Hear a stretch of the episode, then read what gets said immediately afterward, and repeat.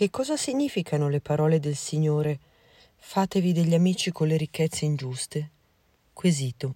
Caro Padre Angelo, le riscrivo per un'interpretazione di un passo del Vangelo di San Luca, ed esattamente Luca 16, 9. E io vi dico, fatevi degli amici con le ricchezze ingiuste, perché quando esse verranno a mancare, quelli vi ricevano nelle dimore eterne. Come intendere queste parole? Che forse Gesù ci comanda di fare amicizia con ladri e truffatori? La ringrazio per una sua cortese risposta e colgo l'occasione per augurarle un santo Natale. Giuseppe.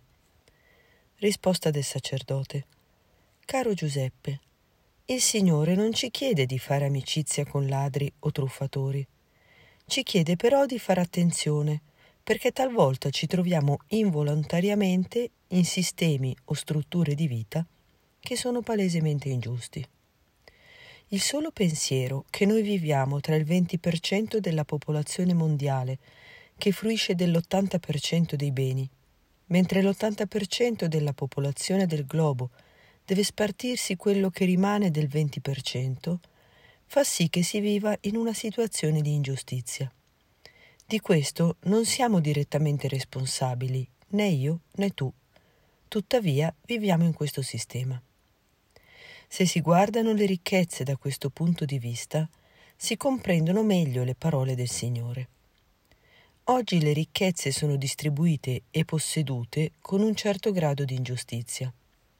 Ripeto ancora una volta, questa ingiustizia non è soggettiva, imputabile a peccato tuo o mio, ma è una ingiustizia oggettiva.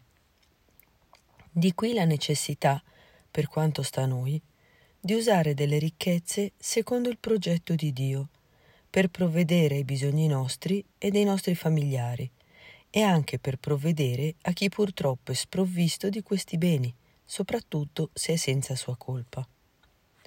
Nel passo che mi hai citato, il Signore dice, Ebbene, io vi dico, procuratevi amici con la disonesta ricchezza, perché quando essa verrà a mancare, vi accolgano nelle dimore eterne Vedi Luca 16:9. Le ricchezze un giorno ci verranno a mancare, ci verranno a mancare certamente al momento della nostra morte. Allora il Signore ci ammonisce perché ci presentiamo davanti al suo tribunale accompagnati da persone che testimoniano a nostro favore e che dicano Questi mi ha aiutato, mi ha fatto del bene per amore del Signore. Merita che tu lo accolga nelle tue dimore eterne con l'augurio che questo si possa dire abbondantemente anche di te, ti assicuro una preghiera e ti benedico. Padre Angelo.